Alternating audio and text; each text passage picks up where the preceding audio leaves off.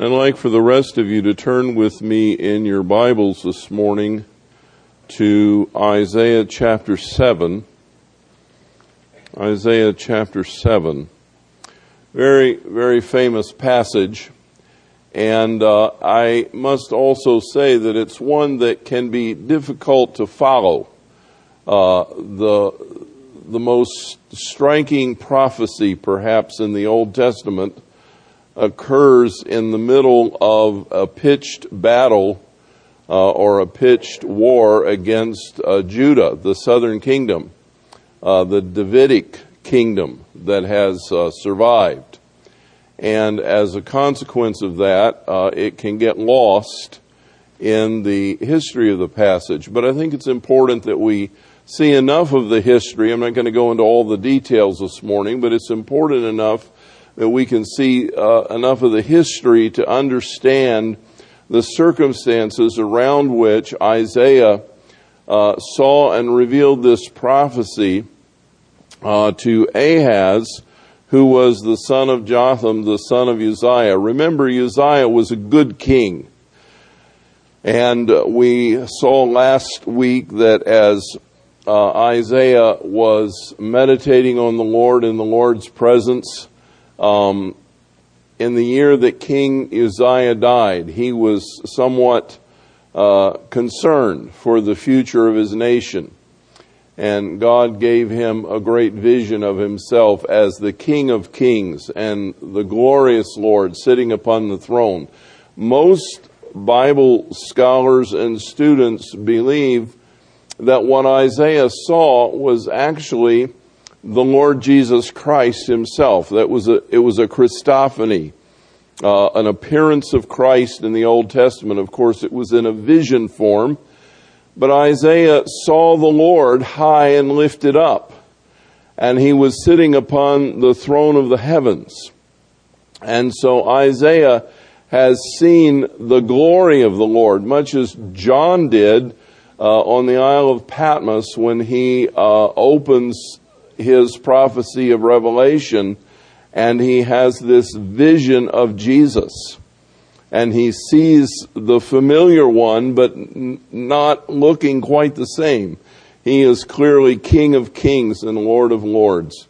And so Isaiah has this in his background, and he is confident of God's deliverance and care for Judah the Davidic kingdom. Re- remember, let me just uh, interject here that the southern kingdom, uh, Judah and Benjamin, were uh, is the kingdom that David's lineage followed. And God had promised David that his offspring would occupy that throne forever and that one day one of his offspring would be that great king who would eternally occupy the Davidic throne. The northern kingdom went from dynasty to dynasty. They kept changing families, but not so in the southern kingdom. And so uh, their line is always the line of David. But all the kings were not good. Uzziah was a good king. But Ahaz was not a good king. He was uh, self righteous. He had uh, confidence uh, in himself. He had confidence in the nations around him. Uh, he was counting on uh, human help to solve problems. Uh, he was counting on alliances and treaties and those kinds of things that would ultimately bring him help and hope and he was not looking to the Lord at all. And he had led Judah back into sin and rebellion. But now he's quaking in his boots, so to speak. Literally, uh, the scripture says he's trembling like trees that tremble in the wind.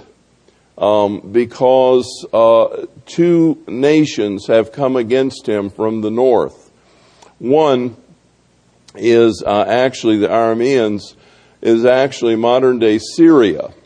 And the Syrians have joined forces with the northern kingdom of Israel and they have come down from the north and uh, pitched a siege against the kingdom of Judah.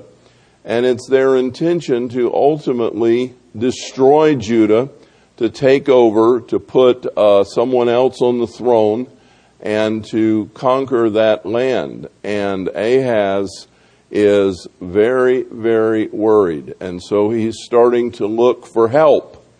Uh, he's appealing, of all places, to the Assyrians, which would be kind of uh, almost a, a, a classic uh, pincher kind of move in, in warfare, because the Assyrians were further north and uh, east of Israel and Samaria. So if they joined ranks with him and came in from that area, they would be kind of caught in a wedge. And if he could induce Egypt to come from the south and come up and give assistance, then uh, he kind of felt like we can we can lick this thing. But right now he's scared, and that's how the chapter opens. It says it came about in the days of Ahaz the son of Jotham the son of Uzziah king of Judah that Rezin the king of Aram and Pekah the son of Remaliah king of Israel, went up to Jerusalem to wage war against it, but could not conquer it. When it was reported to the house of David, saying, The Arameans have encamped in Ephraim, his heart and the hearts of his people shook as the trees of the forest shake with the wind. Now, what it is that they heard was that the Arameans have camped in Ephraim. In other words, they've settled down. They're not planning to leave. And Ephraim was um, Samaria. You remember the Samaritans from the New Testament uh, over to the west of Jordan and, and north a little bit of Jerusalem. And the Samaritans were not dearly beloved by any means. And uh, the fact that Ephraim has moved in and settled in this region indicates that they are already beginning to possess and control the northern lands. And they can fortify themselves from that position and be prepared to uh, move on Judah when the time comes. So the Lord said to Isaiah, Go now to meet Ahaz, you and your son Shear-jashub, at the end of the conduit of the upper pool on the highway to the fuller's field, and say to him, Take care and be calm. Have no fear and do not be faint hearted. Friends, when our hope and our trust is in God, we can have no fear and be calm. You know, we may be tempted. In fact, um, you may find yourself from time to time confronted with issues that make you quake and shake and bring anxiety. And the solution for that is to fix your eyes on the Lord the maker of heaven and earth, the one who rules over all. The Lord can bring that calmness, that peace, that serenity that enables you to stand uh, firm in, in the day of trouble and to have the peace and the joy of the Lord. And so, uh, as uh, Ahaz, as Isaiah goes to meet Ahaz, he says, Take care, be calm, have no fear, do not be faint hearted because of these two stubs of smoldering firebrands. In other words, he says, You're worried about uh, the Syrians and, and the uh, northern Israel, Israeli kingdom. He says, They're smoldering firebrands. In other words, their fire's gone out. They're dying embers. There's only a tendril of smoke left. You're worried about nothing. These people cannot overcome you. And he says, because of Aram and, and with Ephraim and the son of Remaliah has planned evil against you, saying, Let us go up against Judah and terrorize it and make for ourselves a breach in its walls and set up the son of Tabeel as, as king in the midst of it. In other words, they're going to depose Ahaz and put Tabeel on the throne. Thus says the Lord God, it shall not stand, nor shall it come to pass. Why is that? It's because God has promised that the Davidic kingdom will last. That he will not allow it to be overthrown and that no one will sit on the throne of Judah but a, but a son of David. Tabeel does not fit the picture. and even though they ultimately did go into captivity, there was not a king on the throne of Judah. And even as the history of Israel unfolds, there, ha- there was never a true monarch on that throne again who was in sovereign control since the time that Judah went into captivity to Babylon years later. In fact, the next king to sit on the throne of Israel will be the Lord Jesus Christ himself. He is the coming one. And so Isaiah says to Ahaz, don't worry about this. Don't worry about the head of Aram, uh, Damascus, and Damascus uh, Rezin, for within 65 years, Ephraim will be shattered so that it will no longer be a people. And the head of Ephraim is Samaria, and the head of Samaria is the son of Remaliah. If you will not believe, you surely shall not last. Now, this is a challenge to Ahaz personally. Put your faith in God. Trust Him. Believe in Him. Because if you don't, you're not going to last. You're going to meet your end. Then the Lord spoke again to Ahaz, saying, Ask for a sign yourself from the Lord your God. Make it as deep as Sheol, as high as heaven. But Ahaz said, I will not ask, nor will I test the Lord. What's Ahaz doing? It is a good thing not to test the Lord. Sometimes the nation of Israel tested God when he had not invited them to because of their doubt. And as a consequence of that, they, they, they reaped trouble. But when God tells you to do something, the act of faith is obedience. And so through Isaiah, God says to Ahaz, ask the Lord for a sign. If, if there's any question in your mind, if there's any doubt, God is going to prove himself. So ask him for a sign. It can be as high as the heavens or as deep as Sheol, the grave. It can, anywhere in the universe, ask God for a sign. At that point in time, Ahaz could have asked for anything. Make the sun stand still again. Blot out the moon. Whatever. He could have asked for anything. Instead, in his rebellion, he says, No, thank you very much. I'm putting my confidence in Assyria and uh, ultimately in Egypt, and I am not going to test the Lord. In other words, I don't care what God says. I'm going to do as I please. I'm going to do it my way. And Isaiah says, Listen now, house of David. Is it too slight a thing for you to try the patience of men? Whose patience is he really trying right now? Isaiah's. Isaiah has come to give him a message. And Ahaz, typically of Ahaz, is refusing to hear the prophet of God. And Isaiah, in essence, is saying, I'm wearing out with you. I'm getting tired of giving you messages that you're not paying any attention to.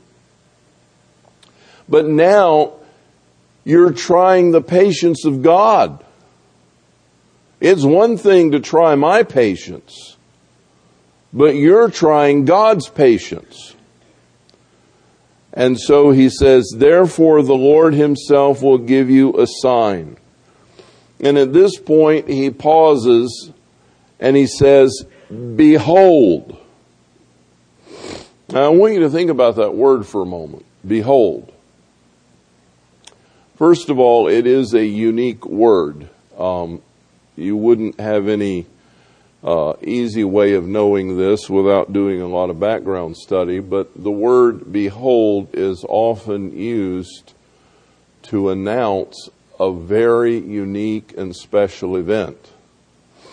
In fact, even among uh, pagans who, who had a word quite similar, it was used to announce the, the birth or creation of a, of a god, uh, one of their pagan deities. It's a word that causes what is to be seen to stand out above all other things. And Isaiah says, Behold. The second thing that's unique about it is it assumes that one is seeing something. Behold. You know, you say, Behold. You point to something that we can see. Which in this case implies that Isaiah is actually seeing this vision that he is literally watching this event unfold that he is about to announce. Some years ago, when I took some time uh, off and went to East Tennessee for a sabbatical break, I was in Barnes and Noble and I met uh, a man there who was a professor at uh, East Tennessee State University, but I didn't know that when I first met him. What I recognized was that one younger person after another would come by his table and they would talk about the Lord. And so uh, when he was free, I slipped over to his table and I said, I perceive that uh, you're a believer, a follower of Christ. And he acknowledged that was true. And we struck up a conversation and we got to talking. And in the course of that, I realized that he, he was uh, a man of unusual faith. And he began to prophesy over me. But the interesting thing was is that he was looking past me. Do you know what I mean by that? He wasn't looking at my face. He was looking off to the side. I, you know, as I'm looking at Sharon, I'm not really looking at Sharon. She's in my periphery, but I'm, I'm looking off to the side and he was looking into the distance. It's like he had a long gaze. And he was telling me things that God wanted to do. And when we, when he finished saying the things that he had to say, we started talking together about it a bit. And I said, May I ask you a question about your prophecy? And he said, Well, sure. I said, Were you seeing that as you talked to me? And he said, Yes. I was watching the picture unfold. Sometimes prophecy is like that. God reveals in a vision what is coming, and the prophet sees it.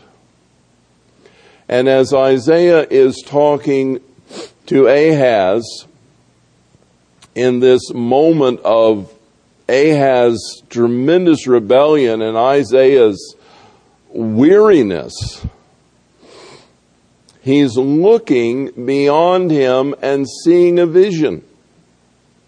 And he says, Behold, a virgin will conceive and bear a son, and she will call his name Emmanuel. He will eat curds and honey, which that sounds like a strange diet, right? How many of you want cottage cheese and honey? Not all the time. Maybe not ever. I don't know. But um, but it was uh, a description of a royal diet. In other words, the richest, the finest of the land. It was what kings ate, so to speak. They literally didn't eat curds and I hope you're getting the picture. But they ate the finest and the richest. And so it was an indication that this one was going to be a king. And before he uh, even knows enough to refuse, uh, or before, I'm sorry, I got to put on my glasses because I can't see. At the time he knows enough to eat, uh, to refuse evil and choose good.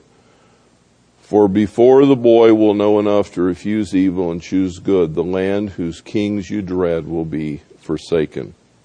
Now, th- there's an awful lot in the remainder of this chapter and in the next chapter that is that is very complex in in its symbolic meaning and in its historical meaning, and I don't want to spend the remainder of my time on that this morning. I want to to spend my time on this prophecy and what it means.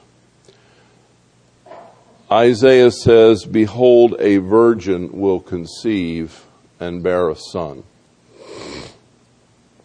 Liberal versus conservative scholars have debated for centuries, at least a couple of centuries, whether that Hebrew word meant virgin or whether it just simply meant a young woman.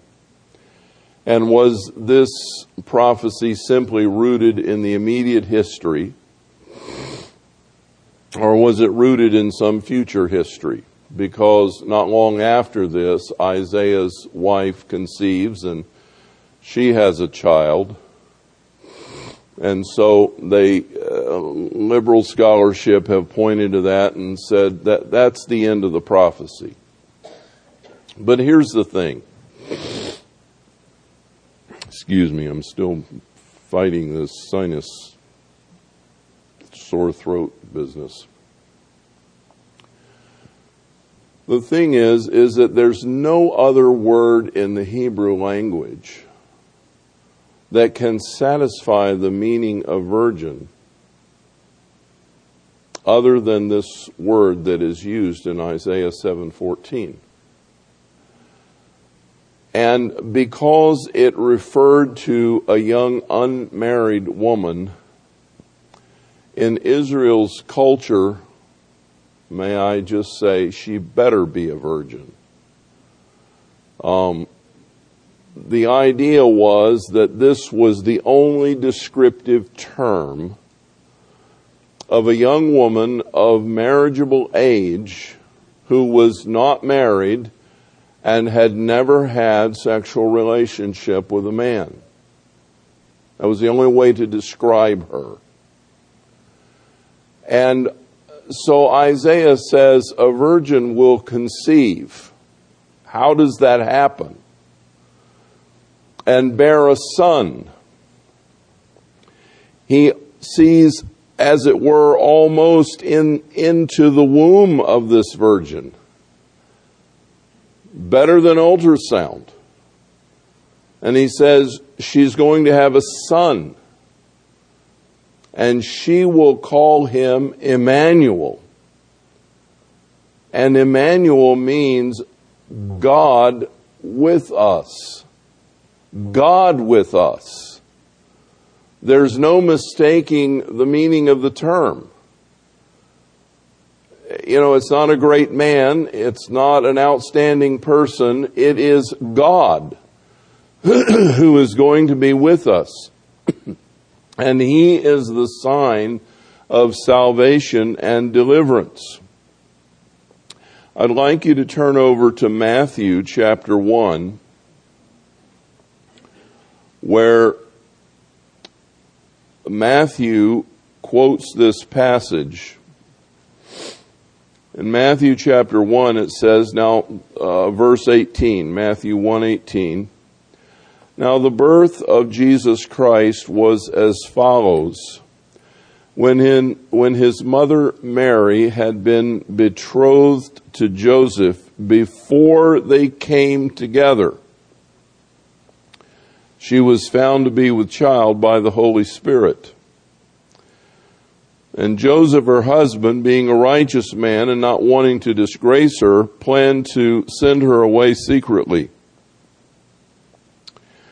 But when he had considered this, behold, an angel of the Lord appeared to him in a dream, saying, Joseph, son of David, do not be afraid to take Mary as your wife, for the child who has been conceived in her is out of the Holy Spirit. She will bear a son, and you shall call his name Jesus, for he will save his people from their sins. Now all this took place to fulfill what was spoken by the Lord through the prophet. Behold, the virgin shall be with child and shall bear a son, and they shall call his name Emmanuel, which translated means God with us. And Joseph awoke from his sleep and did as the angel of the Lord commanded him and took Mary as his wife, but kept her a virgin until she gave birth to a son, and he called his name Jesus. Now, just again as an aside, I want you to get a little bit of insight into the parents that God chose to raise Jesus from infancy. Joseph had many options available to him when he found out that Mary was pregnant. One option was he could have hauled her into the town square and had her stoned to death. Another option was he could have made a public disgrace of her and she would have remained a single woman all the rest of her life because no man would have anything to do with her. His decision was to quietly and discreetly break the betrothal and just simply move her out of the picture given the culture, that was the kindest way he could have treated her. And it says a lot about Joseph. It, says something about his tenderness, about his love for Mary, about his sensitivity. And it suggests to us that this was not the ordinary couple but an extraordinary couple. One who would be uh, examples of character and godliness and blessing. And so, as he considered this option, an angel of the Lord appears to him in a dream saying, uh, Joseph, son of David, notice the lineage, Do not be afraid to take Mary as your wife, for the child who has been conceived in her is out of the Holy Spirit. She will bear a son, and you shall call his name Jesus. There are all kinds of attempts to explain the incarnation, the the God man, Jesus Christ. And some of them get rather weird, to be honest with you. Uh, some see this mystical spiritual union as that Mary uh, has conceived by the Holy Spirit. Somehow or another, the Holy Spirit has contributed the supernatural God part of the man, and Mary has contributed the human part in order to make the God man. Nothing could be further from the truth, or frankly, more strange. Um, what we're being told here is the Holy Spirit placed within the womb of Mary the incarnate Son of God. God provided the body and the spirit. Mary provided the womb. And the distinction here is that Jesus Christ, if you look with me uh, over into First Corinthians uh, chapter 15 and verse uh, 42, I believe it is.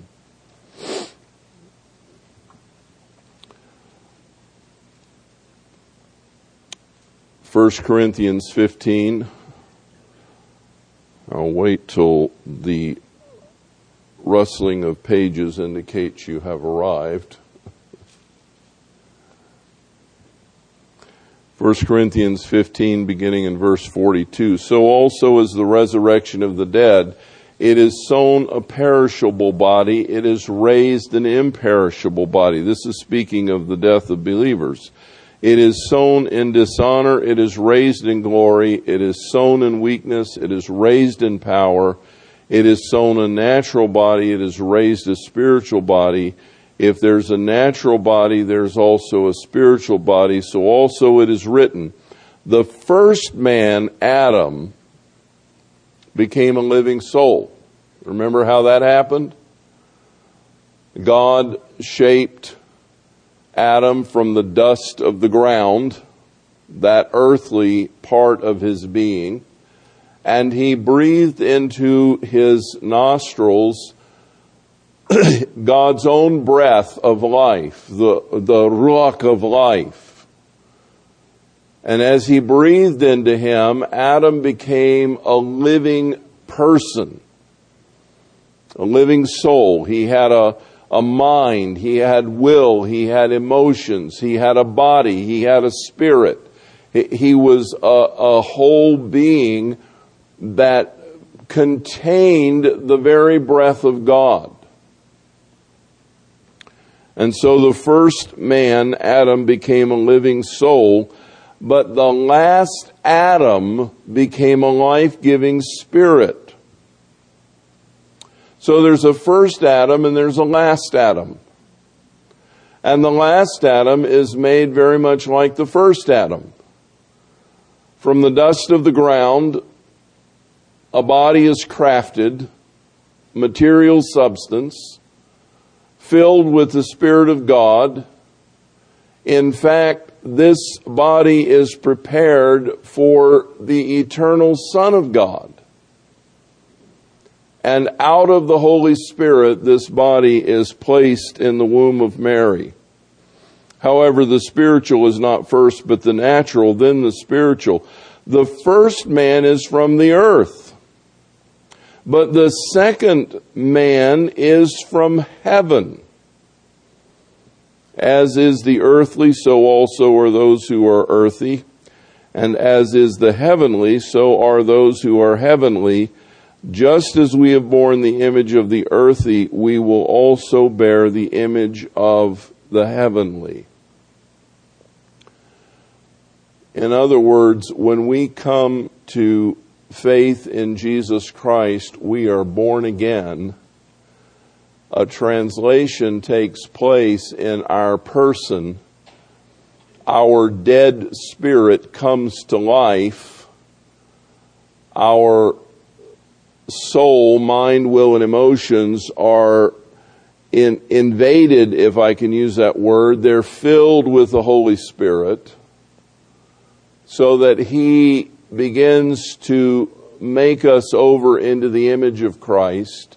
And in the resurrection, our body is raised.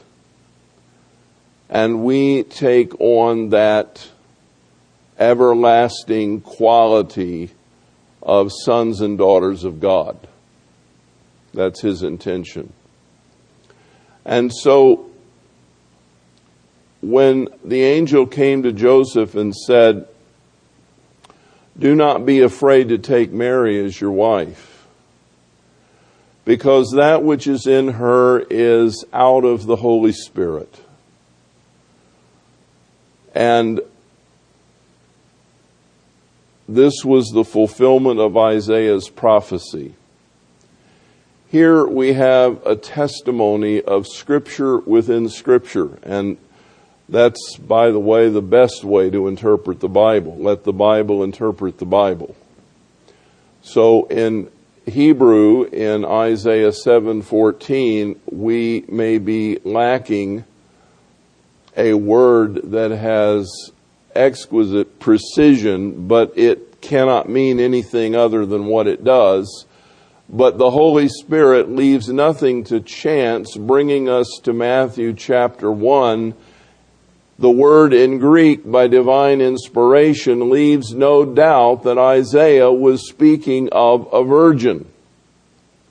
And there is no doubt that this prophecy points toward Mary, the Virgin Mother, who will be the blessing of the Son of God in human flesh who will come as a Savior for His people.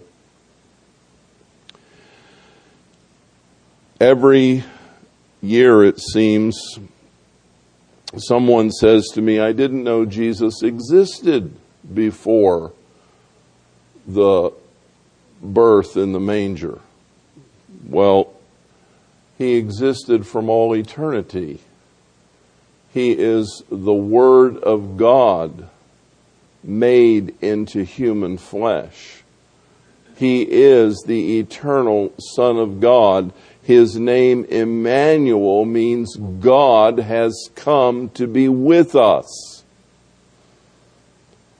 And so the eternal God the Son, the second person of the Holy Trinity, has taken on a body prepared for him. But unlike Adam, who was made an adult man, Jesus comes as a baby. And he is born in a birthing pen for sheep and laid in a feeding trough in the humblest of circumstances.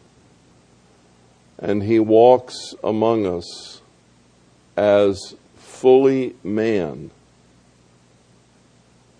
even though he is also fully God.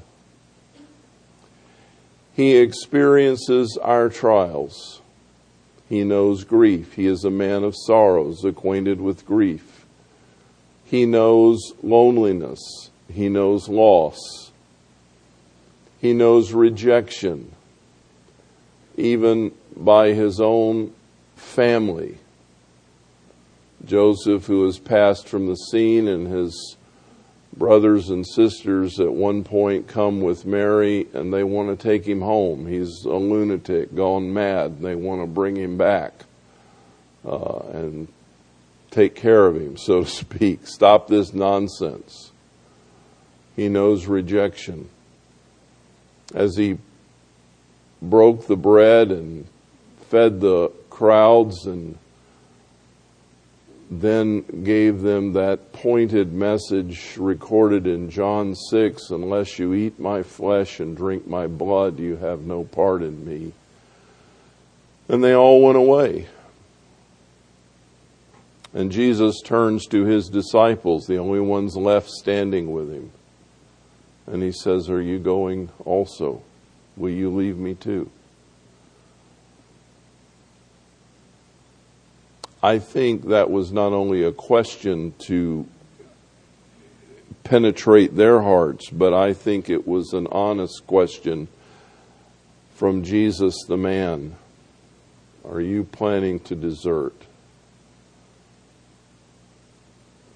He knew all of those things. He knew the joy and the blessing of watching children play, and he welcomed them, and they found him to be most affectionate and fun to be around. They wanted to be near him. He reached out to the down and out, the lowliest of people. He had his greatest difficulty with the religious, proud leaders of the Jewish religion. But his greatest relationship with the common and ordinary person. To the woman caught in adultery, who was brought to the town center to be stoned. He pointed out to the men in the crowd, whichever one of you has committed no sin, you cast the first stone. Jesus was the only one that could fill that criteria. And his answer was, Neither do I condemn you. Go and sin no more. He healed the sick. He bound up the brokenhearted. He restored sight to the blind. He gave the capacity to walk to the lame. He raised the dead and gave a son back to his mother this amazing God man, our Lord Jesus Christ.